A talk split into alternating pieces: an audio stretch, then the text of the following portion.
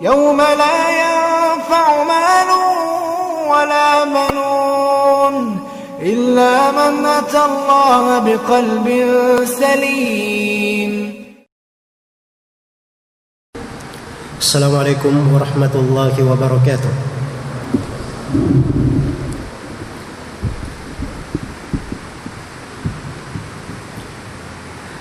إن الحمد لله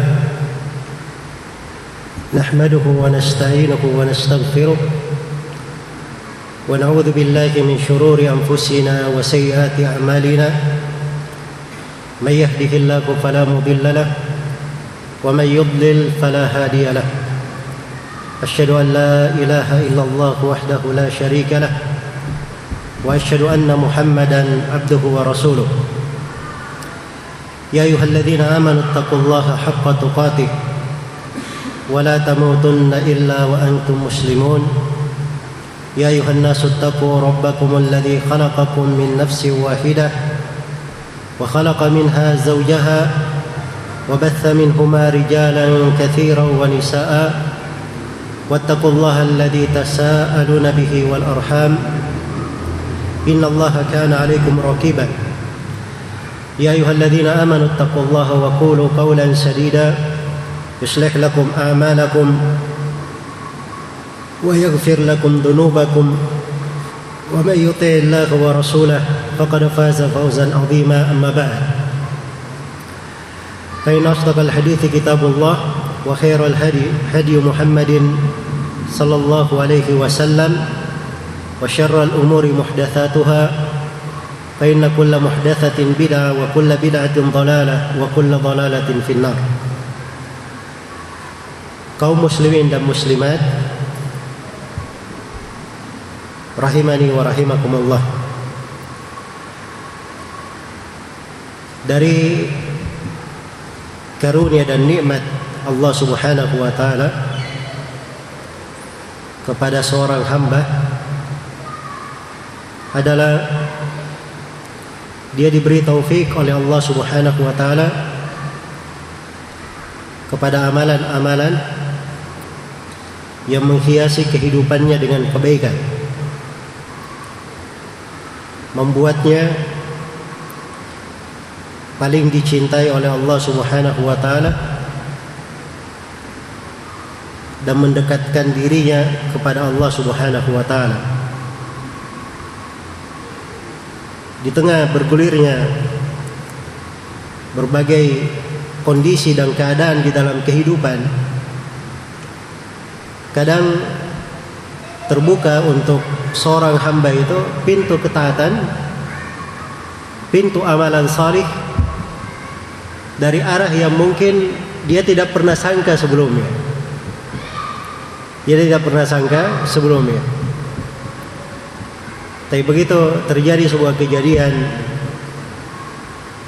terjadi suatu kondisi dan keadaan musibah atau petaka maka muncul kesadaran muncul tobat kepada Allah Subhanahu wa taala muncul perbuatan dia berbuat kebaikan dan seterusnya dari pintu-pintu ketaatan termasuk dari pintu ketaatan yang sangat agung itu apa yang kita akan kaji di pertemuan sore hari ini sesuai dengan tema membuka pintu-pintu kebaikan dengan sedekah. Sedekah ini di dalam Al-Qur'anul Karim itu banyak bahasa dipakai untuknya. Dan dari sisi manfaat dan kebaikan tidak bisa dihingga besarnya manfaat dan kebaikan di dalam sedekah tersebut. Dan ini pintu kebaikan yang sangat besar untuk seorang hamba. Dan di dalamnya terdapat berbagai pijakan-pijakan kehidupan untuk seorang hamba. Misalnya dari pijakan kehidupan di pembahasan sedekah ini, berbuat baik ini, bahwa sedekah ini itu adalah jalan yang mengantar kepada sorga. Salah satu pintu kemudahan untuk seorang hamba. Kalau ingin dimudahkan oleh Allah Subhanahu wa taala segala urusan, maka salah satu pintunya adalah sedekah. Ada tiga ayat di dalam Al-Quran di sebuah surah yang insya Allah taala kita semua menghafal surah itu. Allah Subhanahu wa taala berfirman, "Fa amma man a'ta wattaqa wa saddaqa bil husna fasanuyassiruhu lil yusra." Adapun siapa yang gemar berbagi dia gemar berbagi, ini satu.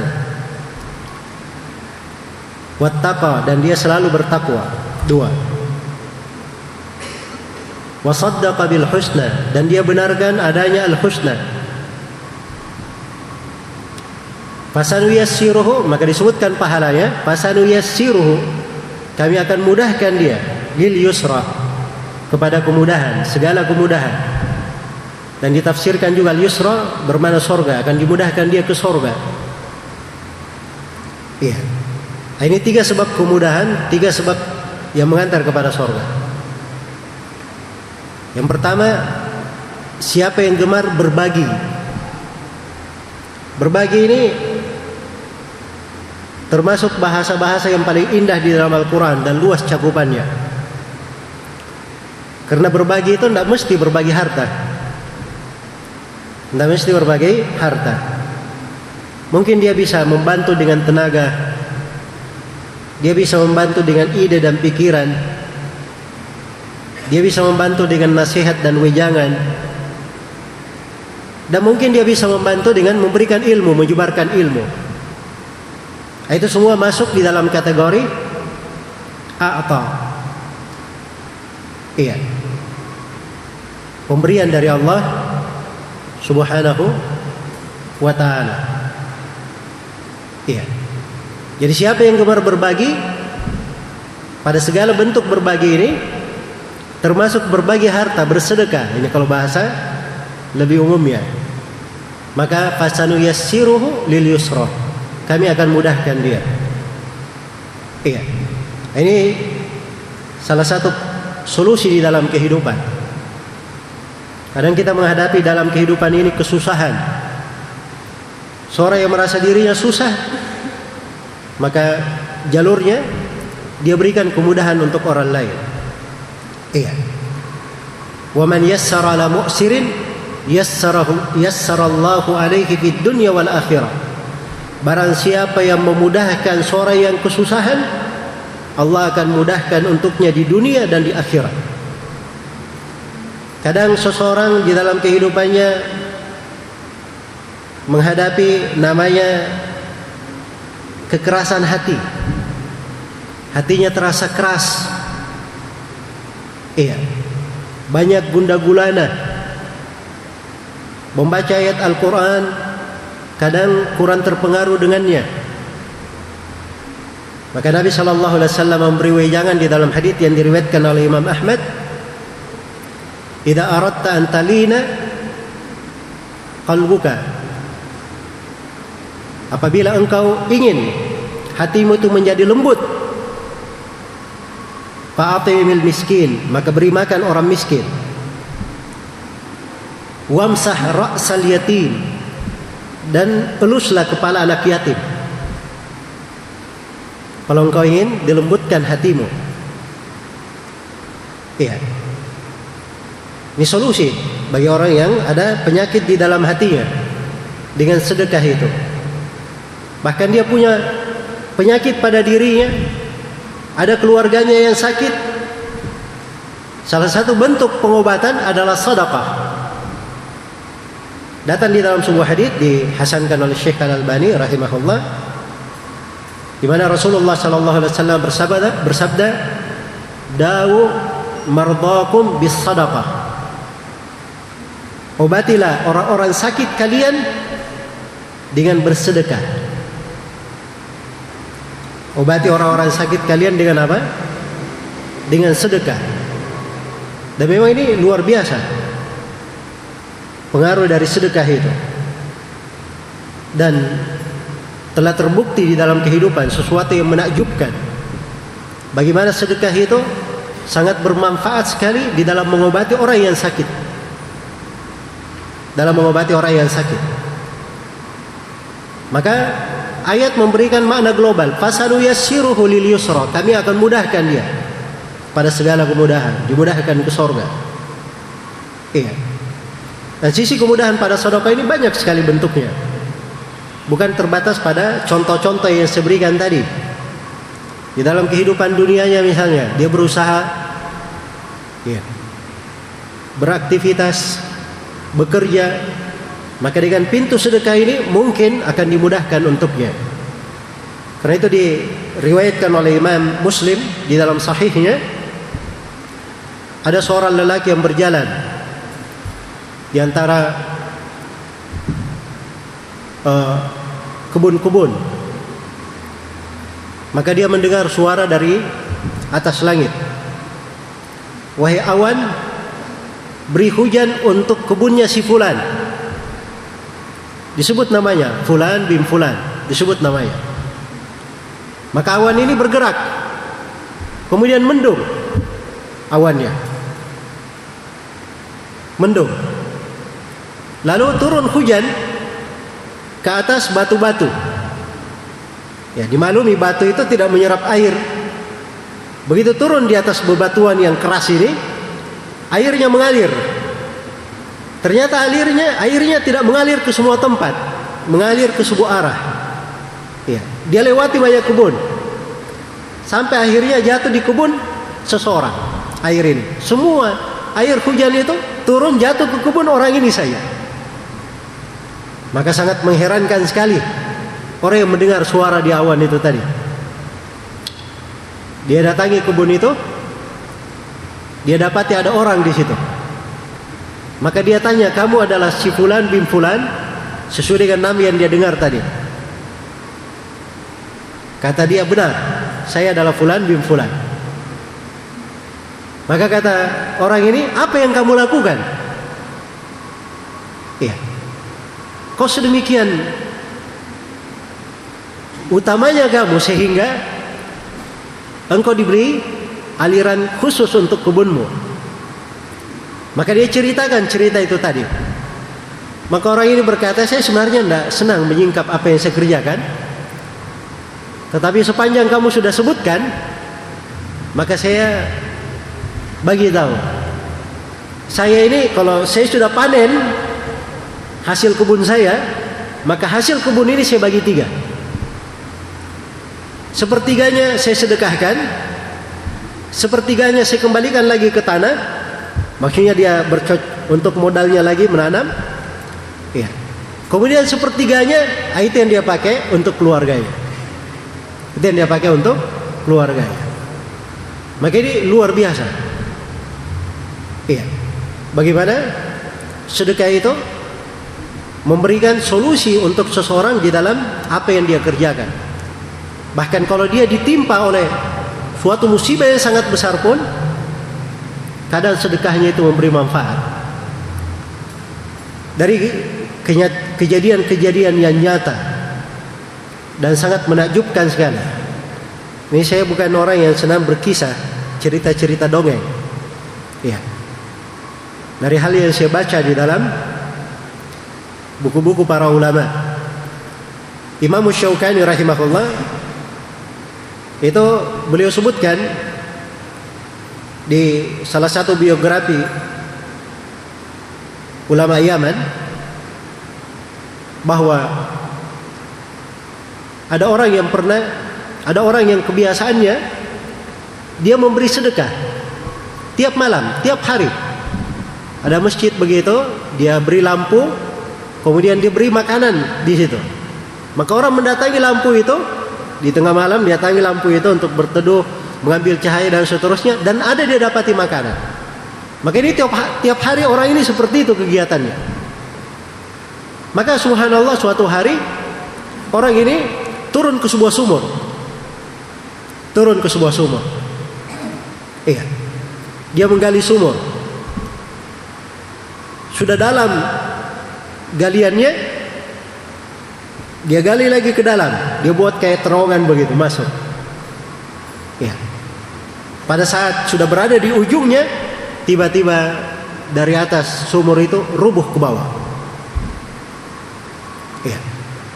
Tertutup sumur itu.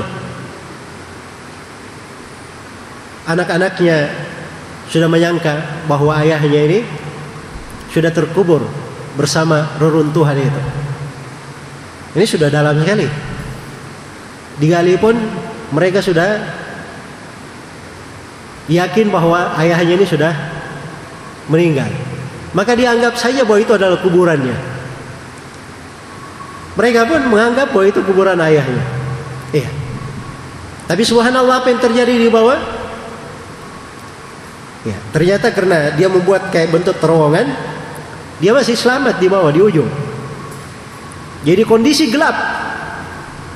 Di kondisi gelap. Iya.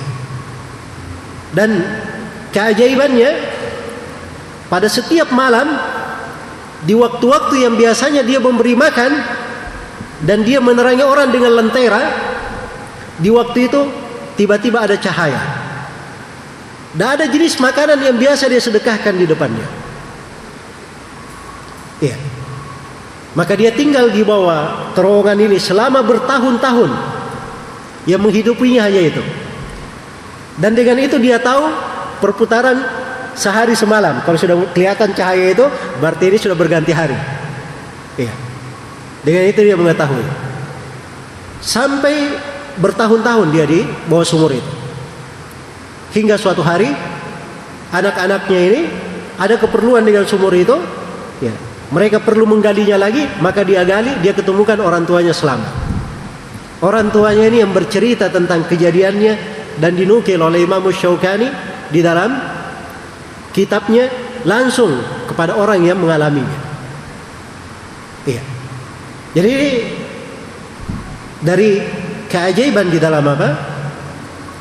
Di dalam sedekah itu bagaimana mengangkat kesusahan. Dan ini kesusahan di dunia. Bagaimana pula dengan kesusahan di mana? Di akhirat. Nah, itulah pintu sedekah namanya. Pintu sedekah.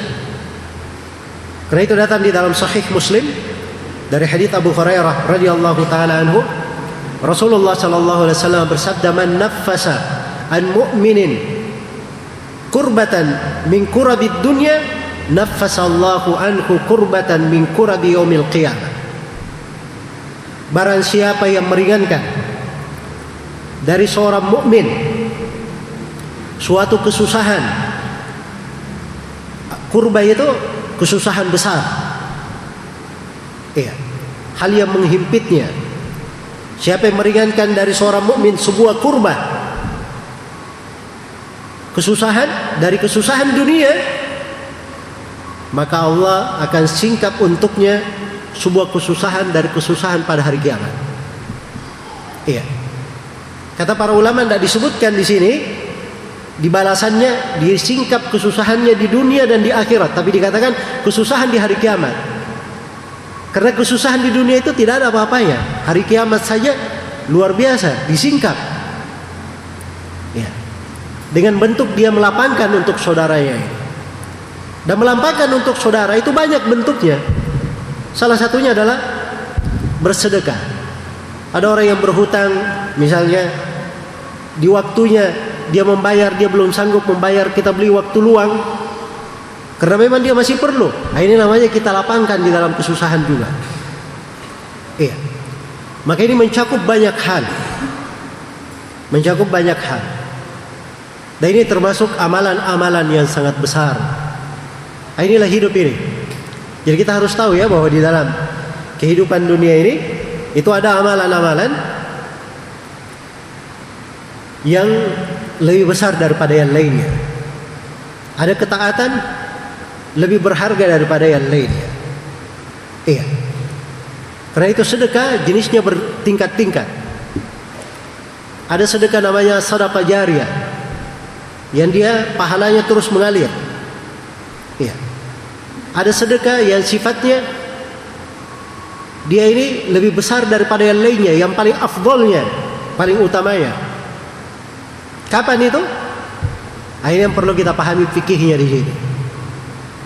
Kalau sedekah itu terkait dengan masalah dia menyelamatkan jiwa atau mengangkat himpitan dari orang yang sangat kesusahan, menghilangkan bahaya dari manusia yang banyak, maka itu posisi sedekahnya menjadi sangat besar sekali. Menjadi sangat besar. Iya. Karena itu datang di dalam riwayat Ibnu Abi Dunya Ibnu Asakir dan selainnya dari Ibnu Umar radhiyallahu taala anhuma Rasulullah sallallahu alaihi wasallam bersabda Ahabbun nasi ila Allah anfa'uhum linnas anfa'uhum linnas Manusia yang paling dicintai oleh Allah adalah manusia yang paling bermanfaat untuk manusia. Iya. Ini diperhatikan ya, kalau ingin menjadi orang yang dicintai oleh Allah, jadilah manusia yang paling bermanfaat untuk manusia. Manusia yang paling bermanfaat untuk manusia. Ini kaidah umum di dalam hidup.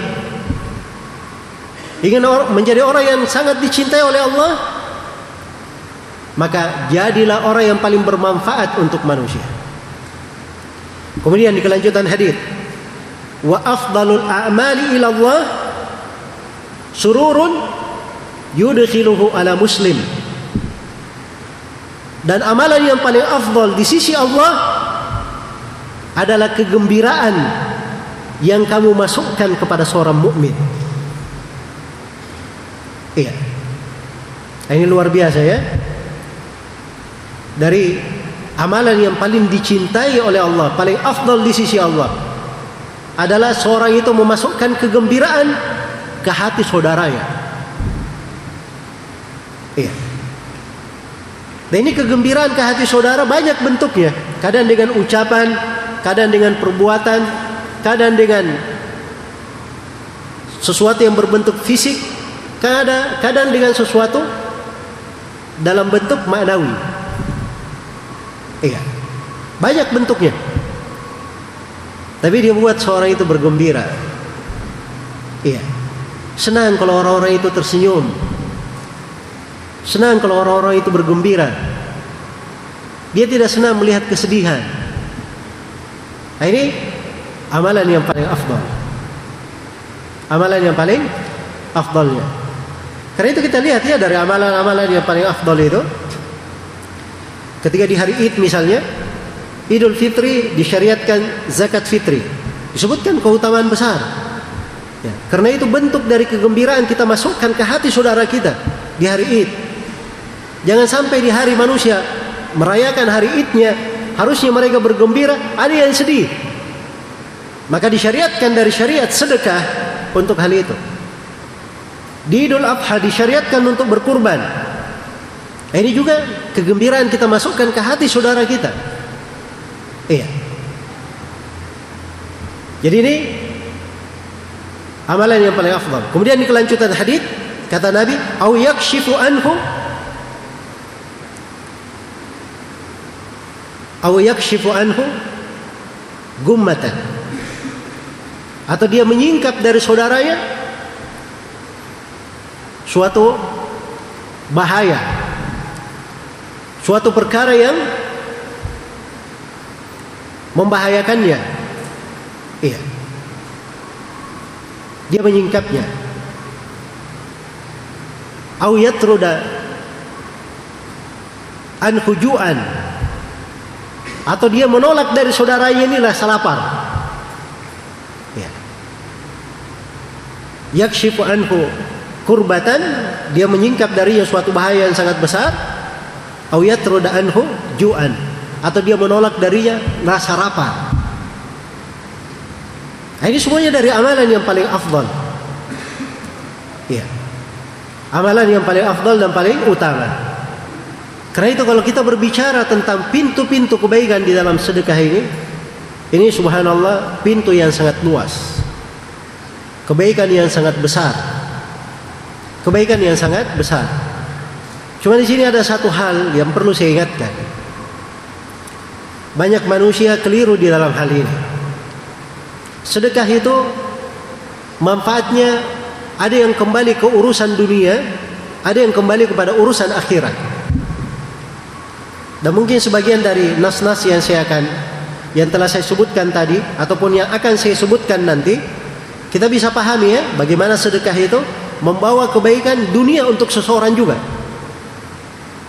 Tapi yang menjadi masalah di sini, kadang sebagian manusia itu bersedekah maksud dia semata dunia. Atau dia melakukan amalan salih maksud dia semata dunia. Maka kalau yang seperti ini semata dunia yang dia kerjakan, dia hanya dapat dunia saja. Allah balas untuknya dunia. Iya, karena orang yang bersedekah itu tidak diluputkan darinya dari darinya kebaikan. Dibalas untuknya dunia. Tapi di akhirat tidak ada bagian untuk dia sama sekali. Iya. Dan ini Allah ingatkan di dalam Al-Quran. Man kana yuridul hayata dunya wa zinataha nuwaffi ilaihim a'malakum fiha wa hum fiha la yubkhasun. Ulaika alladhina laysa lahum fil akhirati illa an-nar ma sana'u fiha wa batilun ma kanu ya'malun. Barang siapa yang menghendaki kehidupan dunia dan perhiasannya, Perhatikan bahasanya. Barang siapa yang menghendaki kehidupan dunia dan perhiasannya. Nuwaffi ilaihim a'malahum fiha. Maka kami akan genapkan, kami akan cukupkan amalan mereka di dalamnya. Kami balas secara sempurna. Wa hum fiha la yubkhasun. Dan mereka tidak dikurangi di dalamnya. Dan itu betul ya, kalau dia bersedekah ya, ingin dapat dunia diberi betul dunia. Diberi betul dunia. Ya. Dan itu sudah terbukti. Ya. Tapi ingat, di ayat setelahnya Allah berfirman apa? Ulaika alladziina laisa lahum fil akhirati. Mereka ini adalah orang-orang tidak ada bagiannya di akhirat kecak kecuali api neraka. Wa habita ma sana'u fiha dan hancur seluruh amalan mereka. Wa batilun ma kanu ya'malun dan batil seluruh amalan yang dia kerjakan. Iya. Karena itu hati-hati ya dari sebagian orang kadang kalau mengajak dia cuma mengajak ke dunia saja. Siapa yang bersedekah dengan sebuah mobil dia dapat 700 mobil di sorga. Iya. Siapa yang melakukan sholat duha maka akan dilapangkan rezekinya. Nah, itu betul keutamaan semua ya. Tapi seorang itu dalam melakukan ibadah dia harus ingat ibadah itu asalnya harus ikhlas karena Allah, bukan untuk dunia. Dunia pasti akan dia dapatkan, keutamaan itu akan dia peroleh. Dia niatkan maupun tidak dia niatkan, tidak perlu dia pikir. Ibadah awal kita bergerak, kita adalah ikhlas karena Allah. Itu yang kita cari. Adapun masalah dunia tidak dipikir pun Allah akan berikan. Jelas ya? Jadi keliru kalau mengiming-iming manusia itu dengan masalah apa? dengan masalah dunia sebab ini terkait dengan niat. Dan tidak ada masalah seorang itu misalnya asalnya akhirat tapi ada dunia mengikut di belakangnya. Kalau dunia ini cuma mengikut bukan asal itu tidak berpengaruh.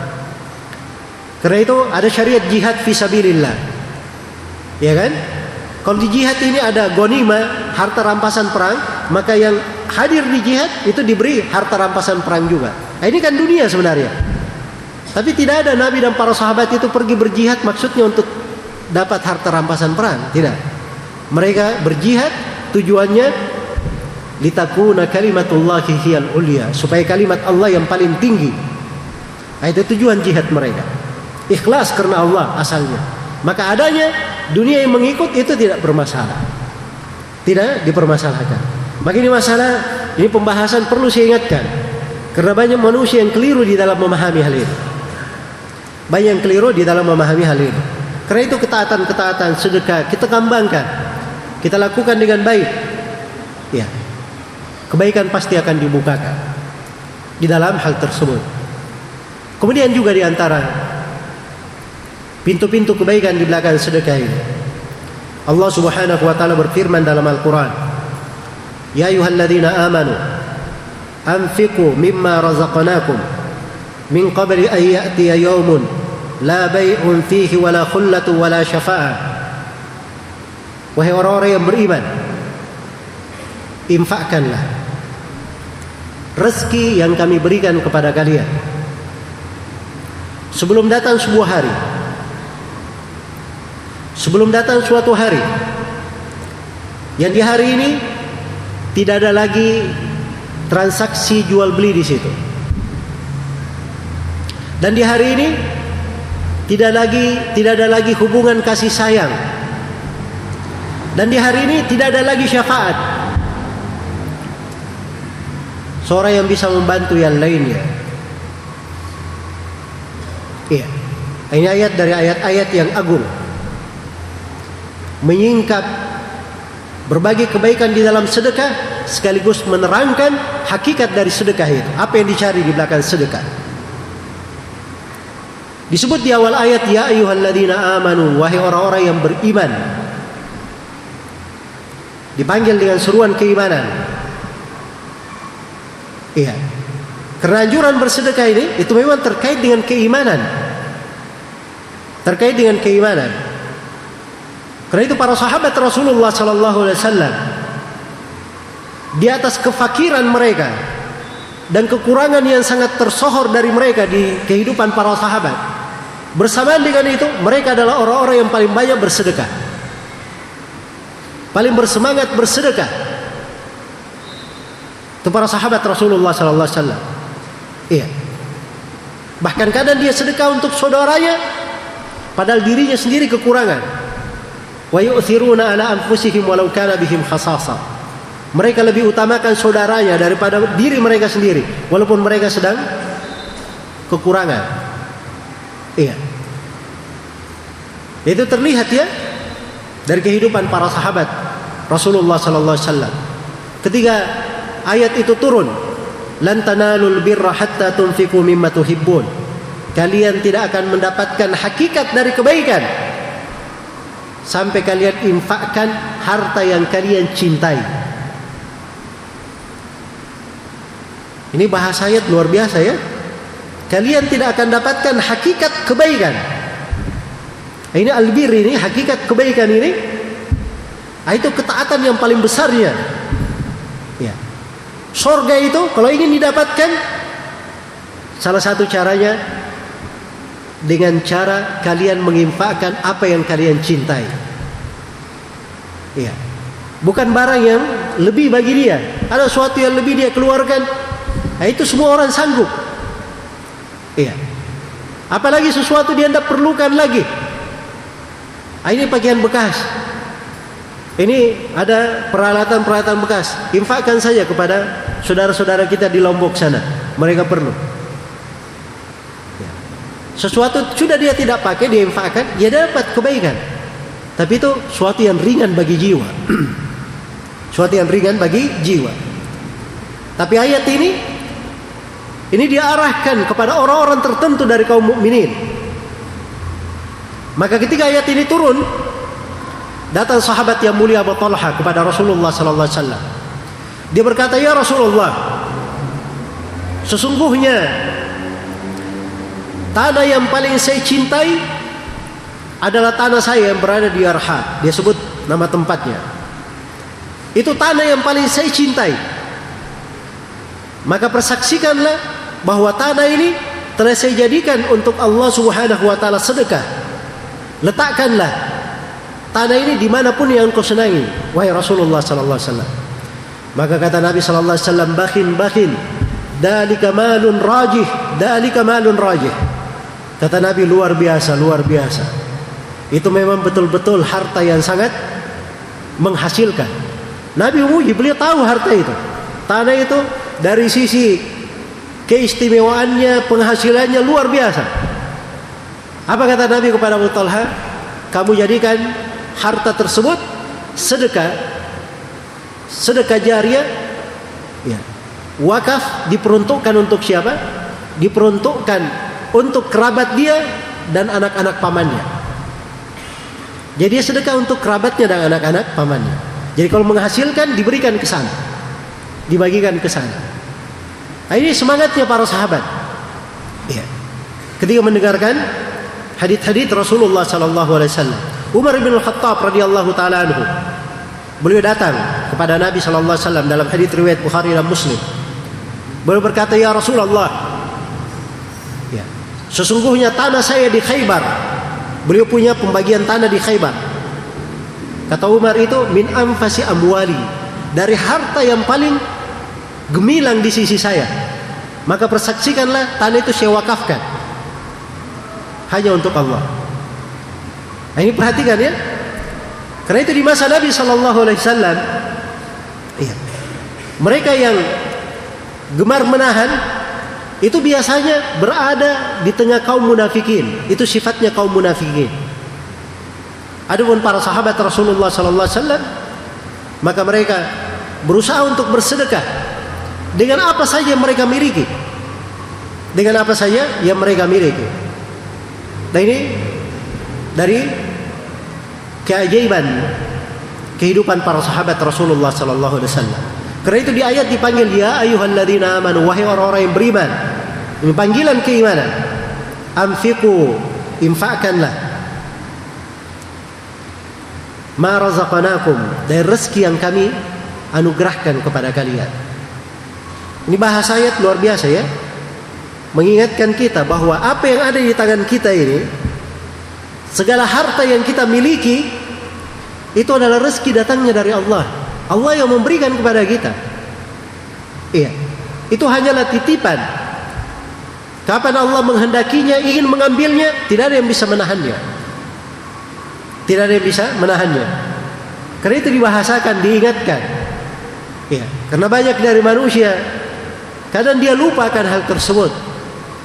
Dia merasa apa yang dia dapatkan itu adalah hasil jeripayanya, buah dari kecerdasannya, dan hasil dari keuletannya di dalam berusaha dan bekerja. Ya. Merupakan perkembangan dari perniagaannya. Dia lupa bahwa harta-harta ini sebenarnya itu datangnya dari Allah Subhanahu wa taala, rezeki dari Allah.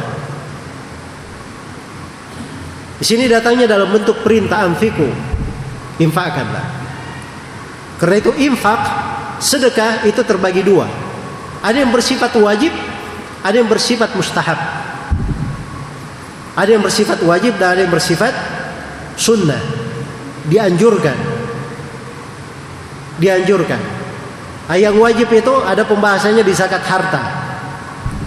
Apa saja yang diwajibkan? Ada pembahasannya di zakat fitri. Iya. Dan wajib itu juga kalau seorang memiliki kelapangan dan ada manusia yang sangat memerlukannya. Itu kadang dia masuk di dalam kewajiban untuk mengeluarkan sebagian dari hartanya. Ya. Dan yang disunnahkan selain daripada itu. Apa yang dianjurkan, disunnahkan, itu saja pahalanya sudah luar biasa. Dari keutamaan dan kebaikannya. Maka Allah perintahkan anfiqu mimma razaqnakum min ayyati yaum sebelum datang suatu hari. Nah, ini diingatkan akan hari kiamat. Nah, ini maksud terbesar di belakang sedekah. Bahwa sedekah itu tujuan asalnya adalah kita mencari akhirat dengannya. Berbekal untuk negeri akhirat. Sebelum datang hari kiamat, Iya. Sebelum datang suatu hari ini, suatu hari ini maksudnya di hari kiamat. Hari ketika ajal sudah keluar daripada jasad.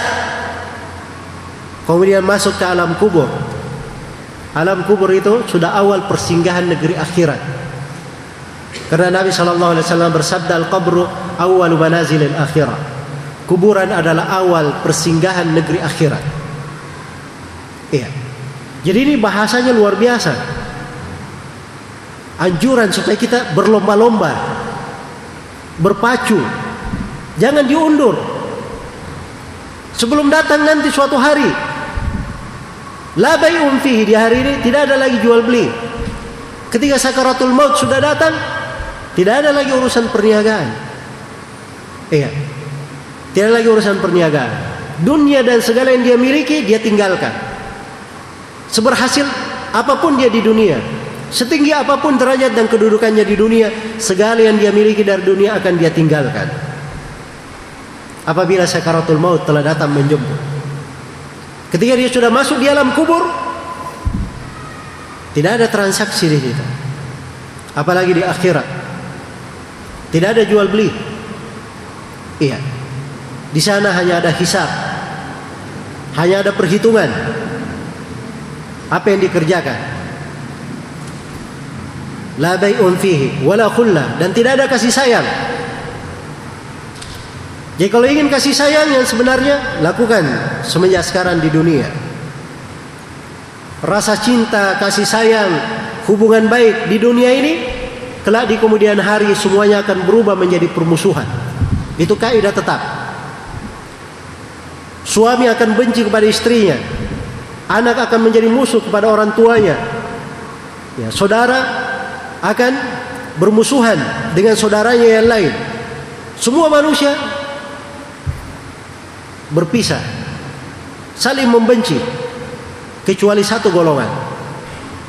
Ini satu yang diperkecualikan. Al-akhillau yawma idin ba'duhum li ba'din adu illa al-muttaqin. Orang-orang yang saling mencintai pada hari kiamat sebagian dari mereka adalah musuh terhadap sebagian yang lainnya kecuali orang-orang yang bertakwa. Kecuali orang-orang yang bertakwa. Maka apabila harta ini dibangun di atas ketakwaan, kita bertakwa kepada Allah di dalamnya, menunaikan hak-haknya, ya, dan memberikan apa yang semestinya. Dan seorang menunaikan apa yang Allah perintah kepadanya. Nah, inilah yang menyebabkan kecintaan itu akan langgeng di dunia dan bersambung di akhirat. Bersambung di akhirat. Wala syafaat dan di hari kiamat tidak ada syafaat. Nah, ini maksudnya tidak ada syafaat bagi orang yang kafir.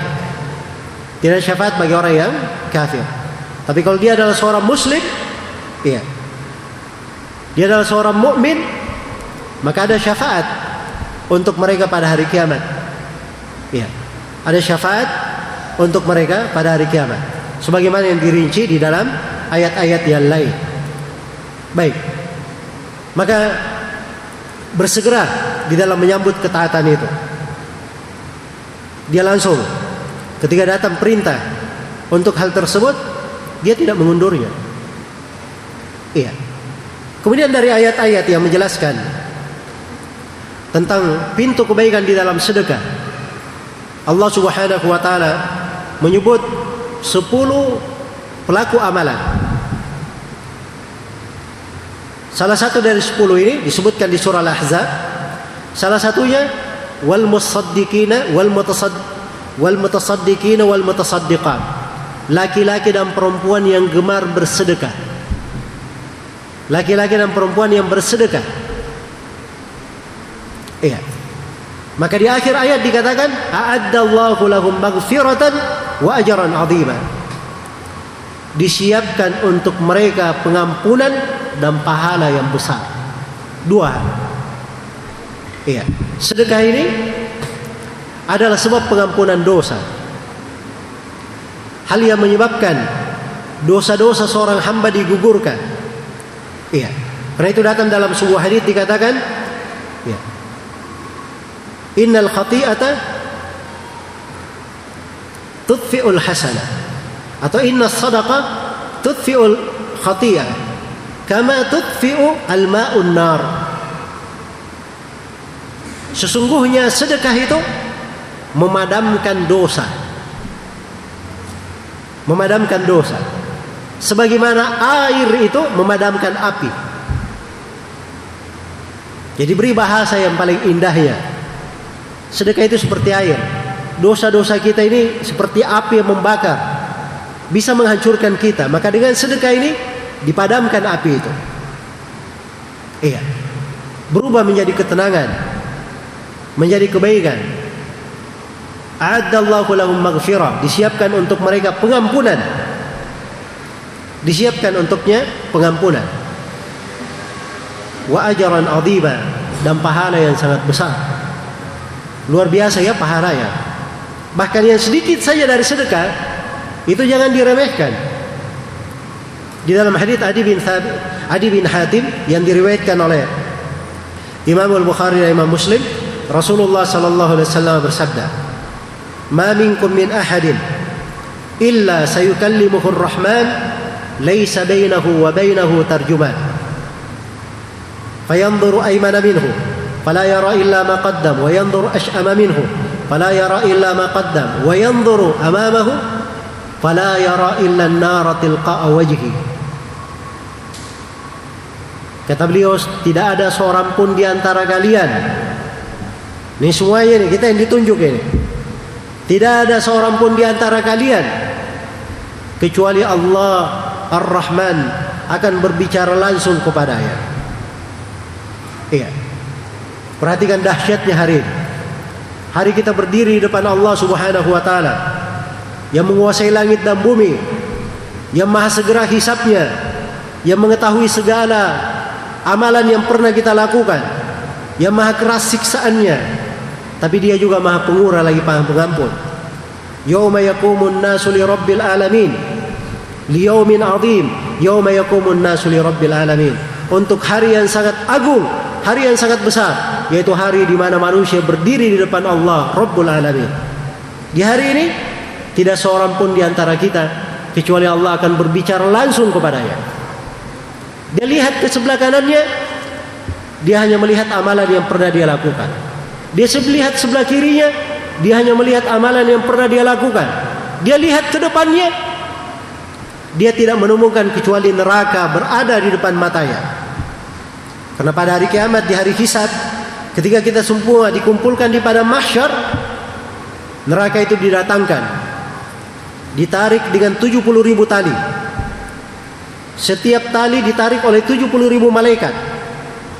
Saking besarnya neraka ini, Apabila seluruh penduduk neraka sudah masuk ke dalamnya, neraka ini masih saja ada yang kosong di dalamnya. Dan dia selalu meminta hal mim mazid, ada tambahan lagi yang perlu dimasukkan. Bawa ke sini. Ya, sampai Allah Subhanahu wa taala meletakkan kakinya ke neraka ini sampai neraka ini berkata cukup cukup wahai Rabbku saya sudah penuh. Neraka ini yang dikatakan di dalam Al-Qur'an idza ra'atkum mim makanin ba'idin sami'u laha taghayyudha wa zafira. Neraka didatangkan dari jauh neraka melihat manusia maka sudah terdengar kemurkaan yang sangat dahsyat dan golakan yang sangat besar dari neraka itu. Di hari yang dahsyat ini, ya, apa yang dilakukan oleh seorang hamba berdiri di depan Allah Subhanahu wa taala neraka di depan matanya, kanan dan kirinya hanya amalan yang dia lakukan. Apa wejangan Nabi? Perhatikan. Kata beliau, "Fattakun nara walau bisyikki tamra. Takutlah kalian dari api neraka. Lakukan dari amalan-amalan yang menyebabkan kalian dihindarkan dari api neraka walaupun sekadar bersedekah dengan sepotong kurma. Beliau arahkan kepada sedekah untuk menghindarkan diri dari api neraka, menyambut hari yang dahsyat tersebut dengan apa? Sepotong kurma. Iya. Bersedekah walaupun dengan sepotong kurma. Maksudnya sesuatu yang bernilai. Kurma itu kan sepotong kurma bisa dimakan. Nabi tidak berkata walaupun dia bersedekah dengan biji kurma. Ya, sebab biji kurma tidak bisa dimakan. Jelas ya? Tapi dia beri sesuatu yang sesuatu yang bisa bernilai. Iya, bisa dia makan, bisa dimakan oleh orang, bisa dikonsumsi. Maka ini dari hal yang menyebabkan seseorang itu dihindarkan dari api neraka. Digugurkan dari dosa-dosanya. Dari kesalahan-kesalahannya. Selain daripada itu, sedekah ini ya, dia dari hal yang membawa pahala yang sangat besar untuk seorang hamba. Mathalul ladina yunfikuna amwalahum fi sabilillah kamathali habbatin أنبتت سبع سنابل في كل سنبلة مئة حبة والله يضاعف لمن يشاء والله واسع عليم والله واسع عليم iya perumpamaan orang yang bersedekah di jalan Allah menginfakkan hartanya di jalan Allah itu bagaikan orang yang menanam satu benih dari satu benih ini tumbuh satu tangkai. Dari satu tangkai ini bercabang tujuh cabang. Setiap cabangnya keluar lagi seratus benih. Nah, ini satu sedekah hasilnya bisa 700. Apa gitu hasil terakhir? Tidak. Wallahu yudha'ifu liman yasha. Allah lipat gandakan lagi bagi siapa yang Allah kehendaki. Iya. Siapa yang dilipat gandakan ini? Nah, di situlah manusia berbeda-beda. Di kadar keikhlasannya. Keikhlasan ini yang menentukan ya harga dari sedekah kita. Menentukan dari harga sedekah kita. Karena itu kaum munafikin mereka bersedekah. Kadang sedekahnya juga terpandang tapi disertai dengan ria. Ya. Kadang bersedekah tapi mukanya muka yang tidak menyenangkan. Iya. Karena itu dikatakan dalam Al-Qur'an wa ma mana'ahum an tuqbala minhum sadaqatuhum. Ya, atau nafaqatuhum illa annahum kafaru billahi wa bi rasuli. Tidak ada yang menyebabkan nafkah sedekah yang mereka keluarkan tidak diterima kecuali karena mereka ini kafir kepada Allah dan Rasulnya. Kekafiran mereka menyebabkan tidak diterima sedekahnya. Tapi seorang mukmin dia bersedekah dengan hal yang sedikit itu sangat besar sekali timbangannya di sisi Allah Subhanahu wa taala. Iya. Nah, ini terkait dengan keikhlasan seseorang. Karena itu kata sebagian ulama, rubba amalin sagirin tukabbiruhu niyah wa rubba amalin kabirin tusaggiruhu niyah. Kadang ada sebuah amalan yang kecil menjadi besar karena niatnya. Dan kadang ada amalan yang besar tapi menjadi kecil karena apa? Karena niatnya pula. Iya. Karena itu diperhatikan dari keindahan bersedekah ini. Iya. Jadi satu tang satu benih yang dia tanam bisa didapat 700. Ya. Nah ini luar biasa ya kalau kita di bisnis ini ini bisnis yang sudah sangat menguntungkan sekali. Ya. Bisnis yang sangat menguntungkan sekali. Sebab keuntungannya bukan dihitung satu yang dia dapat. Kalau sekarang ini kan bisnis kalau hitungan di perekonomian umum di Indonesia, kalau orang investasi di mana begitu, terus ada keuntungan 11% begitu dari investasinya itu sudah bagus. ini bukan 11% ini. 700 kali lipat dia dapatkan. Iya, luar biasa dari hasil. Tapi yang menjadi masalah siapa yang mau melakukannya? Nah, ini yang kadang kita kurang kesadaran di dalam hal tersebut. Iya. Kemudian dari keutamaan sedekah ini.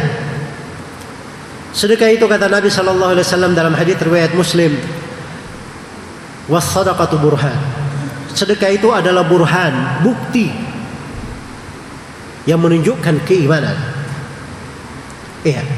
Kalau seorang hamba ingin membuktikan dirinya, maka itu pembahasannya di sedekah. Di hadis lain Rasulullah Shallallahu Alaihi Wasallam menjelaskan juga keutamaan sedekah dalam bentuk yang lainnya bahwa sedekah itu sebenarnya tidak mengurangi harta. Ini juga hakikat yang perlu kita pelajari. Kita ini di dunia kita sering memandang hakikat yang ada di depan kita saja. Yang terlihat dengan mata, yang bisa kita pegang, yang kita rasakan, kita cuma lihat yang seperti itu saja. Karena dalam hidup ini ada sesuatu di belakangnya hakikatnya lebih besar. Perkara yang sebenarnya harusnya lebih kita perhatikan. Iya. Harusnya lebih kita perhatikan. Rasulullah wasallam bersabda dalam hadis riwayat Muslim, "Ma naqasat sadaqatun mimman."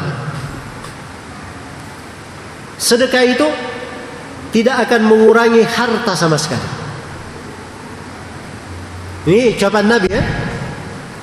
Jadi siapa yang bersedekah, jangan dia sangka hartanya berkurang. Saya punya 10 juta, sedekahkan satu juta berarti kurang satu, sisa sembilan kan begitu. Nah, ini pikiran kita. Ya. Tapi kalau Nabi berkata, sedekah itu tidak mengurangi apa? Tidak mengurangi harta, karena dijamin. Sedekah tidak mengurangi harta. Ya. Jaminannya dari sisi mana? Kadang dari sisi dunia, ada kadang dari sisi akhirat. Iya. Karena itu Rasul di dalam Al-Qur'an Allah Subhanahu wa taala berfirman, "Wa ma tunfiqu min khairin wa ma tunfiqu min syai'in fa huwa yukhlifu." Wa ma anfaqatum min. Apa yang kalian infakkan dari sesuatu, maka dialah Allah yang akan menggantinya. Wa huwa khairur raziqin. Dan Allah sebaik-baik yang memberi rezeki. Allah jamin. Iya. Sebaik-baik yang memberi rezeki. Ya kalau seorang berinfak, bersedekah jangan dia khawatir. Itu tidak mengurangi hartanya. Malah infak dan sedekah ini itu mengembangkan harta. Mengembangkan harta. Membuat hartanya menjadi lebih banyak. Iya. Dan sebenarnya juga infak dan sedekah itu menjaga harta. Harta ini perlu dijaga. Karena harta bisa saja tertimpa musibah. Bisa saja datang suatu hari tiba-tiba hartanya hilang. Siapa yang bisa menjamin? Nah, untuk menjaganya itu ditunjukkan di dalam syariat caranya. Bagaimana cara menjaganya? Ada hadis Abu Hurairah riwayat Bukhari dan Muslim. Rasulullah sallallahu alaihi wasallam bersabda, "Ma min yawmin yusbihul ibadu fihi illa wa malakani yanzilan."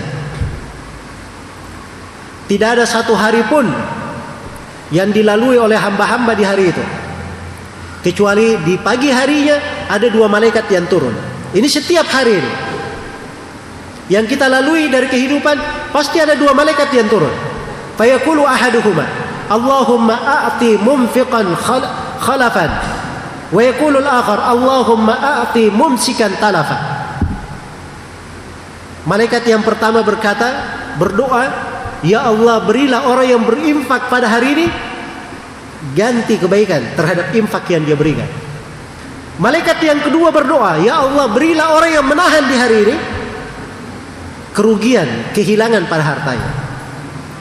Ya. Jelas ya? Maka ini kita tidak tahu kita ini kena yang mana dari doa malaikat tersebut. Ya.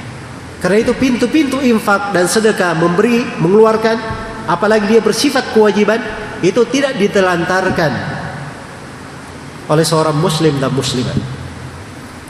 Jangan ditelantarkan. Iya. Ini masih ada kesempatan untuk kita semua.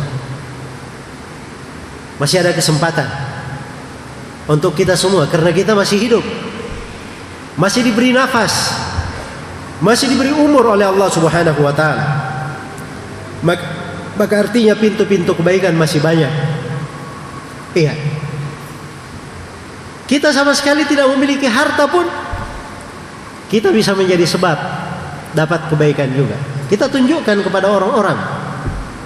Ada keluarga kita, ada kerabat kita, ada kawan kita, ada kenalan kita. Dia memiliki harta.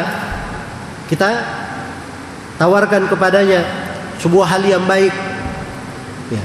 Kita anjurkan untuknya supaya dia bersedekah ke pintu-pintu sedekah yang telah dipuji di dalam syariat maka dia menunjukkan saja sekedar punya modal menunjukkan ini sebenarnya tidak ada modalnya ya karena dia hanya menunjukkan saja Nabi sallallahu alaihi wasallam bersabda man dalla ala khairin falahu ajr ka ajri fa'ilihi siapa yang menunjukkan sebuah kebaikan maka dia dapat pahala sama dengan pahala orang yang mengerjakannya Nah, ini sekedar bermodal menunjukkan. Menunjukkan itu tidak mesti dia berbicara. Hah?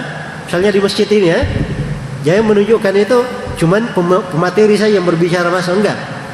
Orang yang menjadi sebab terselenggaranya acara, dia membuat manusia berkumpul, dia mengundang. Ini semuanya dari orang-orang yang menjadi apa? Menjadi sebab. Orang yang meramaikan masuk datang sehingga orang lain juga ikut datang. Ya. Nah, ini juga menjadi orang yang menunjukkan di dalam kebaikan. Maka ini jangan ditelantarkan. Baik, jadi kalau berbicara tentang pintu ke pintu kebaikan di dalam sedekah ini pembahasan yang sangat luas dan banyak sekali. Ayat-ayat Al-Quran, hadith-hadith Rasulullah Sallallahu Alaihi Wasallam yang menjelaskannya.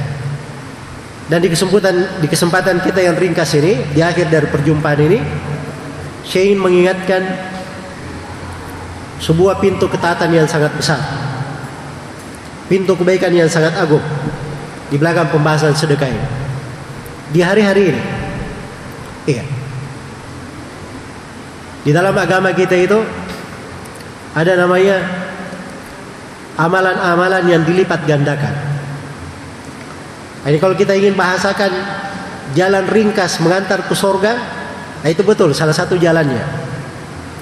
Salah satu jalannya. Ya kita harus mengenal ya bahwa dalam hidup ini ya di dalam agama Islam itu Islam itu bukan hanya dipikirkan kuantitas amalan. Banyaknya amalan. Tapi sudut yang paling ditekankan di dalam agama kita adalah kualitas dari amalan. Itu yang paling ditekankan. Kalau dia memiliki kualitas walaupun amalannya kecil, maka itu bisa mengalahkan amalan banyak orang. Karena itu kadang sebuah amalan di atas Al-Quran dan As-Sunnah. Dia lakukan sedikit saja. Itu lebih bagus daripada orang yang begadang di tengah malam puasa di siang hari tetapi tidak di atas tuntunan Al-Quran dan As-Sunnah. Dibedakan kualitasnya. Iya. Kualitas yang membedakannya. Baik. Jadi dari pintu ketaatan di dalam sedekah. Sedekah itu menjadi lebih besar nilainya. Kapan di banyak di beberapa kondisi. Salah satu kondisinya apabila sedekah itu terjadi dalam bentuk dia membebaskan jiwa dari kebinasaan. Dia menyelamatkan manusia dari hal yang membahayakannya. Iya. Atau mengangkat musibah yang besar dari orang lain. Nah, ini sedekahnya menjadi lebih agung dan lebih besar lagi. Menjadi lebih agung dan lebih besar lagi. Karena itu dalam Al-Quran dikatakan, "Waman ahyaha faka'annama ahyan nasa jami'a." Barang siapa yang menghidupkan seorang jiwa, maka seakan-akan dia menghidupkan seluruh manusia. Dia menghidupkan seluruh manusia. Iya. Karena itulah ini pintu ketaatan. Terbuka untuk kita semua. Ya, alhamdulillah memang di tengah umat Islam ini banyak lahan kebaikan ya, banyak lahan kebaikan. Ya, di sekitar kita juga banyak orang-orang yang perlu untuk kita bantu. Tapi ketika ada kejadian-kejadian tertentu seperti misalnya musibah yang menimpa saudara-saudara kita di Lombok ini, ya, kita masuk di situ dalam bentuk bersedekah, maka ini adalah lahan ketaatan yang sangat besar. Pintu amalan yang sangat kuat sekali pintu amalan yang sangat kuat. Ya, maka mari, jangan meremehkan kebaikan di dalam hal tersebut. Jangan meremehkan kebaikan di dalam hal tersebut. Kita berusaha sebaik mungkin agar supaya tergolong kepada orang-orang yang memperoleh sorga, memperoleh kemudahan, memperoleh pengampunan dosa, memperoleh dari ridha Allah Subhanahu wa taala, memperoleh dari ketenangan hidup dan selainnya dari manfaat-manfaat di belakang sedekah yang diberikan itu. Iya. Maka semoga Allah Subhanahu wa taala menganugerahkan kepada kita semua keikhlasan dalam ucapan dan amalan dan semoga Allah Subhanahu wa taala mengampuni segala dosa dan kesalahan dan semoga Allah Subhanahu wa taala menjauhkan kita semua dari segala musibah, ujian dan cobaan dan tidak memberikan kepada kita semua ujian yang bisa membahayakan agama kita. Dan saya bermohon kepada Allah Subhanahu wa taala di hari yang berberkah ini, di hari Jumat. Apalagi kita berada di sore hari, hari Jumat ini. Hari Jumat itu seluruh harinya itu tempat mustajabah doa. Tapi setelah sholat asar sampai maghrib ini doa lebih mustajabah lagi. Saya bermohon kepada Allah Subhanahu wa taala yang Maha Pengasih lagi Maha Penyayang, yang Maha luas karunia dan kebaikannya. Semoga Allah Subhanahu wa taala selalu meliputi kita semua dengan rahmatnya. Mengampuni dosa-dosa dan kesalahan kita semua. Merahmati dan mengampuni kedua orang tua kita serta memberikan kemudahan kepada seluruh dari saudara-saudara kita yang tertimpa musibah, cobaan dan malapetaka apakah itu di Lombok maupun di tempat-tempat yang lainnya. Sebagaimana saya bermohon kepada Allah Subhanahu wa taala semoga Allah memberikan kepada kita semua istiqamah di atas Islam dan sunnah Rasulullah sallallahu alaihi wasallam di kehidupan dunia ini di sakaratul maut di alam kubur dan tatkala kita semua berdiri menghadap kepada Allah Subhanahu wa taala. Sebagaimana Allah yang memudahkan kita berada di masjid yang mulia ini dalam suasana ketaatan dalam sebuah acara kebaikan saya bermohon kepada Allah Subhanahu wa taala semoga kita selalu bertemukan di dunia ini di atas kebaikan pula dan semoga kita semua dikumpulkan kelak di kemudian hari di surga Allah Subhanahu wa taala yang penuh dengan kenikmatan. Innahu waliyyu dzalika wal qadiru alaihi wallahu taala alam